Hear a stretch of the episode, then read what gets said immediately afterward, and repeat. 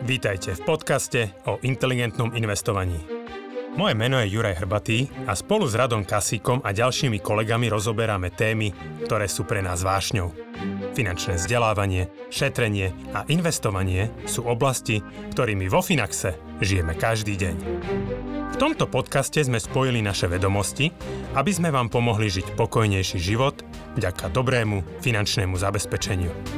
Stiahnite si do mobilu našu aplikáciu Finax a nezmeškáte nové podcasty, blogy či skvelé webináre. Pozdravujem vás, inteligentní investori. Vítajte pri Finax Radí. Moje meno je Rado Kasík a so mnou sú tu Michal Vaculík a Jan Tonka. Ahojte. Ahojte. Ahojte. Vo Finax Radí sa venujeme vašim otázkam, otázkam ohľadom finančných rozhodnutí, investovania a osobných financií. Samozrejme budeme radi, pokiaľ nám ich budete ďalej posielať. Veľmi radi na ňom budeme odpovedať. Prvá otázka je od človeka, ktorý sa nám nepodpísal a potom, že z mailu, takže možno v maile to bolo podpísané.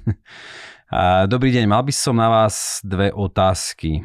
Neplánujete pripraviť nejaké portfólio firiem vyrábajúcich zbranie? Chápem, že vaša stratégia je taká, aká je vo Finaxe. Finax radí, teda aká je a vo Finax radí ste to už x krát rozoberali. Toto mi však napadlo v súvislosti s ESG, ktorý propagujete. Ja osobne by som investície do zbrojných firiem nevnímal ako príležitosť zarobiť, ale aj ako kapitálovo prispieť k obrany schopnosti našej krajiny, respektíve európskeho priestoru NATO. Pokojne by ste mohli pripraviť portfólio európskych zbrojoviek, amerických zbrojoviek a mix obidvoch. Zároveň si myslím, že na rozdiel napríklad kryptomierám podobne budú mať v dôsledku udalosti na Ukrajine zbrojovky zabezpečený odbyt na minimálne 20 ročia. Prípadne by ste to portfólio mohli iba nejako navrhnúť s tým, aby si to potom každý naklikal u svojho brokera. Čiže už ja len akože opravím, že teda my určite nie sme nejakí propagátori ESG, že my sme to skôr, ako je to dnes, je to už zákonná povinnosť, ak teda reaguje na ten dotazník, že je to skôr zákonná povinnosť sa pýtať na to, že či má človek, alebo teda ten investor záujem o trvalo udržateľné investície. Ale práve my aj v nejakej mudrovačke, už to bude asi aj dva roky dozadu, sme sa trošku venovali tomu ESG, že prečo nie sme k tomu naklonení, teda to bola taká väčšia téma. Dnes sa s tým už človek moc nestretáva. Záhada prečo. A, takže skúste páni zodpovedať, že čo vy hovoríte na takéto portfólio zbrojoviek, či to plánujeme pripraviť? Idem? Takto. Mne hlavne tá otázka príde taká, že aktuálna na, na to, čo sa dneska akože deje, to tam je aj popísané. A je to taký akože aktívny prístup zase, že, že my ako pasívni investori kde máme zložené portfólia z indexov, ktoré fungujú nie na aktívnej báze, ale na pasívnej báze, na nejakých pravidlách. Tie firmy sa tam navažujú podľa veľkosti, teda podľa trhovej kapitalizácie. Tak, e, tak ako keby ten krok, že teraz pripraviť takéto portfólio, vnímam, že bude to nejaká špekulácia alebo využiť nejakú príležitosť, ktorá dneska dáva nejaký racionálny to je, zmysel. To je ESG 2.0. To je ESG 2.0, ktorá, ktorá ktorá tomuto klientovi, klientke, neviem, eh, dáva nejaký zmysel, akože takých zmyslov tu samozrejme v minulosti a, a tušení mohlo byť akože desiatky a desiatky. A história nám ukazuje, že, že akože držať sa toho pasívneho investovania, tých nástrojov pasívneho investovania dlhodobo ukaz, sa ukazuje ako najúspešnejšia. Uh, je inak to ESG ako také, Uh, akože väčšina researchov ukazuje, že v roku 2030 bude 95% uh, finančných aktív vo svete ESG. Že, že dneska vidíme ten posun, keď sa pozriete na rok 2018 až ak sa neviem 2021 20 tak, tak ten posun, že koľko spoločností naplňa parametre ESG, je, je obrovský. A on pravdepodobne bude prirodzene e, pokračovať, pretože legislatíva to tlačí, ten develop market, tie rozvinuté krajiny sú na to proste dneska pripravené a teraz buď ten trend bude spomalovať kvôli tomu, čo sa v ekonomike deje, alebo keď sa situácia okolí bude zrýchlovať. Takže on prirodzene sa dostane e, tam, kam sa má dostať. Ak sa proste toto ukáže ako úspešná, nechcem povedať stratégia, ale úspešný pohľad, úspešný smer, no tak to budeme mať v portfóliách akože zastúpené, že portfólia budú plne ESG, lebo prirodzene tie firmy a krajiny budú ESG.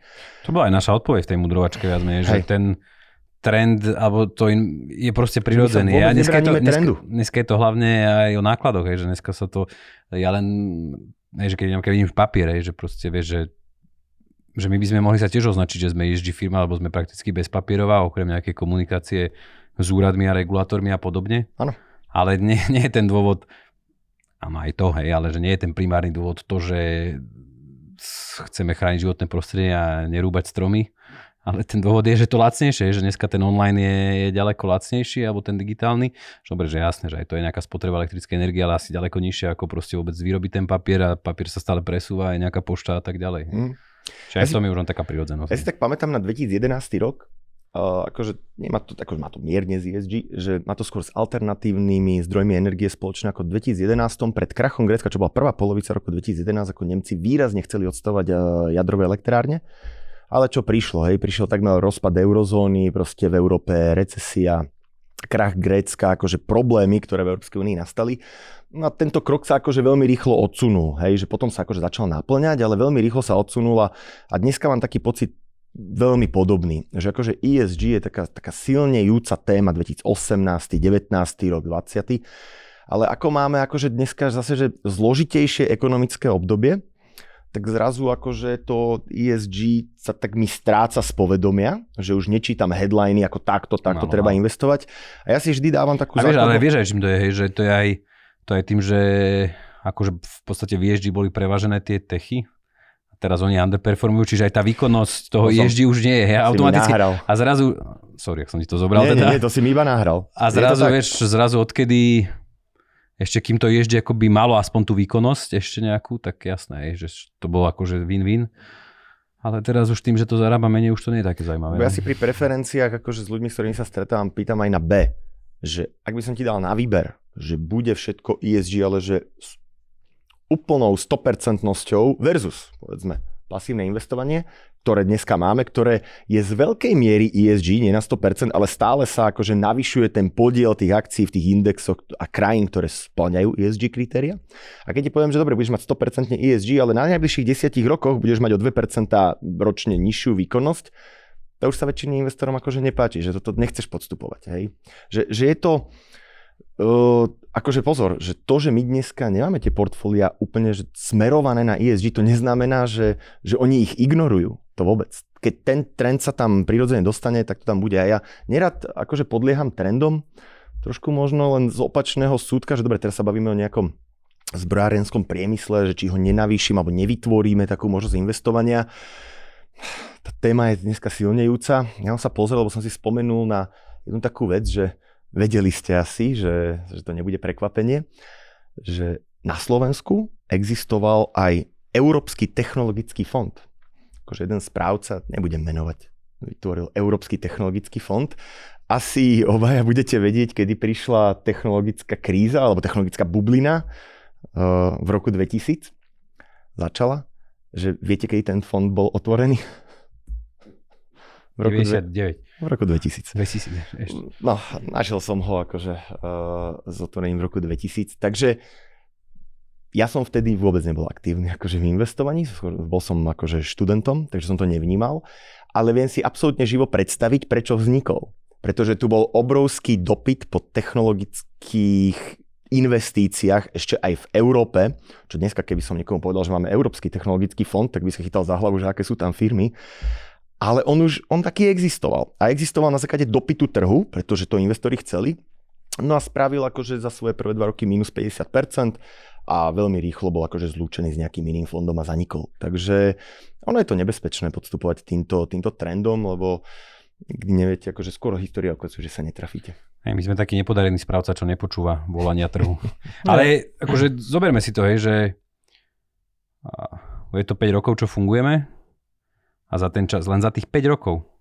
Koľko trendov preletelo okolo. Čo, čo, čo všetkého nám takéto, to je, to je akože to, že my máme vlastne tieto otázky, máme to Finax radi akože archivované, že to je na tom YouTube, to, to je krása, hej, že, že, že sledovať, že krypto, hej, tech, proste zvýšenie toho tech, ESG, čo tam boli ešte také témy, že dneska je to zasa ropa, dneska je to zbrojárstvo. Energetický sektor. Ale zase je to tá istá otázka, že vždy sa na to ľudia pýtajú presne vtedy, kedy to zarobilo, je to na titulkoch, je to populárne. A, Signál, na... že sa blíži vrchol. No, sa áno, nejaké akože, kúpiť. Áno, že presne, že počas vlastne toho, kedy technológie zarábali počas covidu, korony, tak samozrejme ESG sa predávali ako aj zachránim svet, aj zarobím viacej, ale keď ubudne tá zložka, že zarobím viacej, tak je menej zachracom sveta zrazu, že už sa nikto na ESG nepýta. Hm. Že akože takéto trendy prichádzajú, odchádzajú, ono treba si uvedomiť, že či už je to ten energetický sektor, ktorý mal malú váhu v tých indexoch, teraz ju má dvojnásobnú, lebo proste ropa sa zrazu sme zistili, že naozaj potrebujeme stále. A rovnako aj tieto zbrojovky, že dá sa takto akože vychádzať v ústretí investorom, ponúknuť také tie pekné ľubivé riešenia, že tu môžete podporiť, tu môžete zainvestovať, ale vo finále výsledok bude nižšia výkonnosť, lebo či sa pozeráme na mm, jednu stranu spektra, akože ultra zachraňujúce svet riešenia, ESG povedzme, aj keď nie úplne, alebo na druhú stranu, že investujeme do, neviem, tabaku, zbraní, alkoholu, gamblingu a podobne, tak akože ani jedno z toho nefunguje, to je proste aktívna správa. Že proste buď niečo vyradíme z tých indexov, zaradíme, ale toto presne robia aktívni správcovia, dlhodobo to nefunguje. A všetky tie spoločnosti, akože my už teraz sme investori do zbraní, ale zároveň sme investori do technológií, farma, firiem, potravín a všetkého, že všetky tie veľké firmy, tí najväčší výrobcovia zbraní svetoví, uh, Boeing, uh, Lockheed Martin, Raytheon, vyrába Tomahawky myslím, uh, nemecký Rheinmetall, že všetky tieto firmy, oni sú v tých indexoch a pomáhajú tomu S&P 500 alebo proste tým európskym indexom. Čiže my ich už dneska máme. Oni narastli po tej, po tej invázii Ruska na Ukrajinu, nemecký Rheinmetall viac ako 100% za nejaký Aha. mesiac aj niečo. A teraz, že zostavíme dneska portfólio a kúpime tie akcie, ktoré sa zdvojnásobili, že to isté môžeme spraviť argument pre ten uh, energetický sektor, kedy Exxon a podobné firmy sa tiež zdvojnásobili. Akože znovu je to naháňanie niečoho, nejakého trendu, ktorý sa už jednak stal a jednak sme už na ňom zarobili. A že preskupovať a prehadzovať tie peniaze podľa toho, čo je populárne, že a vždy sa dá zostaviť veľmi rozumný a dobre znejúci argument, že počas pandémie by sme mohli povedať, že zostavujeme portfólio, portfólio farmafiriem, ktoré vyliečili COVID, lebo bude veľký dopyt po vakcínach a budú riešiť, ja neviem, rakovinu, Alzheimer. No budú, ale tie firmy sú minus 60-70% mnohé z nich. A najväčšia, najznámejšia, moderná. Áno, prišiel technologicky nejaký prelom, ale akcie klesli z 500 na stovku prelom sa stal, ale investori Zase prerobili. Zase konšpirácia že, nevyšla. Nie, nie akože, uh, že proste na, na, naháňať ten trend alebo proste ten aktuálne ziskový sektor, že to je proste marná snaha. Že ja nemám, že mne je bližšie investovanie akože do takýchto firiem, a ktoré akože vyrábajú niečo, čo môže byť prospešné pre náš svet teda. Myslíš tie zbranie, hej? Myslím tie zbranie. Akože, akože ja, ja sa nevyhybám, akože ja nie som nejaký akože prirodzene investor, ktorý by sa vyhýbal zbraniam, alkoholu a podobne, že... Nech, a že, že prospešné pre nás. Hej, akože v, tom, v tomto do ohľade však uvedomujeme si, že potrebujeme mať nejakú obranu, potrebujeme tie zbranie, ale oni sú v tých indexoch, že to sú proste niekoľko 100 miliardové firmy, ktoré sú zaradené v indexoch a proste ťahajú tú výkonnosť, že ako si povedal, že posledné obdobie technologický sektor sfúkol, a to je jedno, či to je nejaká Tesla alebo nejaké iné firmy. A naopak tá energetika a takýto ťažký priemysel, tá stará ekonomika to ťaha. Že, a to je presne to, čo je v tých indexoch vybavené automaticky, že mám nakúpené všetko.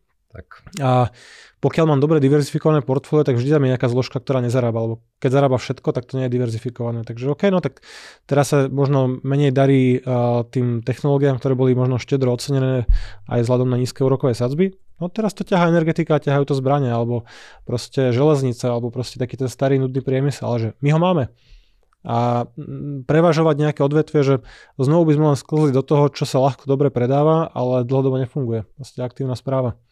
Ale presne je to, že že keby si sa zamyslel, že teraz tých posledných 5 rokov, ako som hovoril, že máš, máme v ponuke to tematické investovanie napríklad, že presne nemáme, že jedno je ESG, jedno je, ja neviem, pandemické portfólio, jedno je teraz, nazvem, nazvem to tak, že ukrajinské portfólio, je, že kde by zasa boli producenti komodít a tieto zbrojárske firmy, tak teraz akože čo za tých 5 rokov by ten človek si otvoril takto 5 portfólií, a čo by automaticky prestal do jedného posielať, alebo no, by si to presúval inde, že zase sa akože- dostávame aj k tomu, že to nie je len rozhodnutie dnes, a to je akože jedna vec, čo si povedal, že väčšinou keď už sa o tom hovorí v médiách, keď už takéto otázky dostávame, tak to je signál toho, že prichádzame, alebo prich, je už neskoro.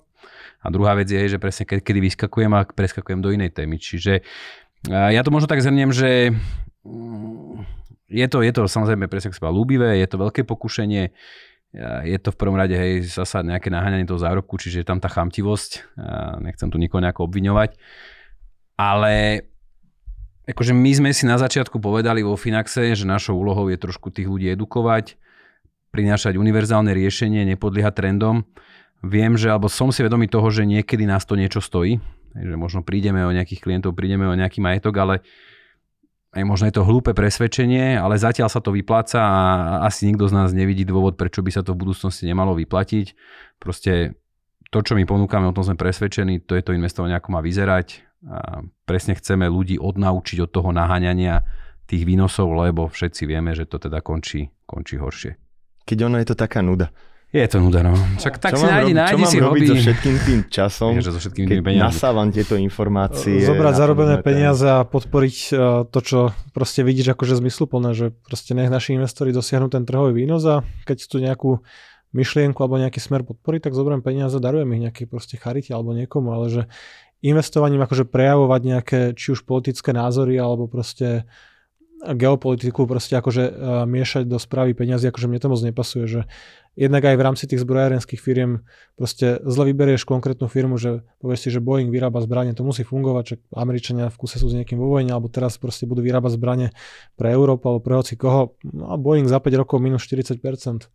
Proste zatiaľ, čo akcie sú bežne okolo 40-50% za 5 rokov, aj po tomto poklese. Janči, presne, presne ako hovoríš. A ešte jedna vec ma napadla, jeden trend, ktorý sme tuším vypili. Clean Energy 2020. A my, ETF, my už to hádžeme do, do ježdy. Áno, že ale že keď vypichnem iba akože čisté, tech- čisté ener- čistú energiu, A tu pamätám Maja, že má ETF v Ekruse, no. ETF fond Clean na Energy. Clean Energy v 2020 120% na výkonnosť. Akože veď Európska únia to potvrdila a Biden ako nastúpil, tak hneď akože že tá, tá retorika bola týmto smerom. V roku 2021, keď napríklad naše portfólio akciové spravilo 26, ak sa neviem, 26-27%, akciám sa darilo, tak tento ETF fond mínus, nechcem kecať, že 20, neviem či nie viac, ale akože v mínuse. Takže po 120% náraste minus 20 a už akože sa to len plán... Už to zrazu nie je téma. Hej, a, a tak to môže skončiť čokoľvek a ono tomu niekedy môže trvať rok, dva, tri. Ale Aj potom ARK akože ten, fondy chceli, ten aby sme dopad... mali v portfóliu. Áno, na to sa ľudia pýtali, že prečo nemáme dis- disruptívny tech, však aj v slovenskom jednom druhom pilieri skončili a aj sa to podpísalo na tých výsledkoch. Nie, akože ono to prídu, odídu tie témy, že keď vyhral Trump voľby, tak všetci hovorili, že teraz sa bude dariť energetickému sektoru, lebo presne podporí ťažiaron, Exxon, Chevron a budeme môcť skade tade ťahať potrubia z Kanady a neviem odkiaľ. A počas Trumpového obdobia proste americký ropný sektor akože úplne trpel, nezarobil dokopy nič, bola to katastrofa. Teraz máme Bidena, Energetický sektor sa zdvojnásobil, akože v S&P tvoril pod, to- pod 3% a všetky tieto firmy dohromady, zatiaľ čo Apple mal 4% váhu. Teraz máme energetický sektor dvojnásobný, že nedá sa ani povedať ani len tá zjednodušená myšlienka, že republika ani dobre pre biznis alebo dobre pre ropu, demokrati zle, nie, že Mhm. proste to takto nefunguje zjednodušene, že teraz je konflikt na Ukrajine, dobre pre zbrojovky. Na ako dlho? Koľko? Presne. Je to už započítané? Nie je to započítané? Um, Kedy z toho vystúpim, keď aj náhodou budem v zisku. Hej? Lebo keď budem ťažšie, 100% no. zisku a trh bude dole, no tak to, tomu neverím, že z toho niekto vystúpil, bude cítiť akože ten, ten pach toho ďalšieho zisku. Ale jednu vec vám ešte Pach poviem. ďalšieho Pach. zisku. A jednu vec vám ešte poviem. Keď som začal robiť prijatného bankára v 2010, tak keď sa bavíme teda aj na tému Ukrajiny, tak množstvo klientov, ktorých som začal eh, starať, mali v portfóliách investície, ktorým som nerozumel.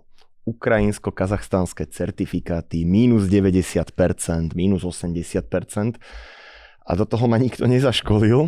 No a keď som sa spýtal klientov, už som to možno niekde hovoril, možno sa opakujem, ale teraz mi to nedá nespomenúť, tak keď som sa pýtal klientov, že čo to je za kravinu, že to sa neradilo, hej. No neradilo, ale bola taká príležitosť, lebo pred finančnou krízou ako 2007 a predtým akciový trh robil iba 15%. hej. A to bola strašná nuda len tak zarobiť 15%. Ale Ukrajina a Kazachstán boli v očiach rôznych ekonomických komentátorov, nehovorím analytikov, lebo skôr komentátorov, nie spracujú peniazy, ako super príležitosti a oni robili, že 30% ročne, aj, aj, aj menové zhodnotenia a podobne.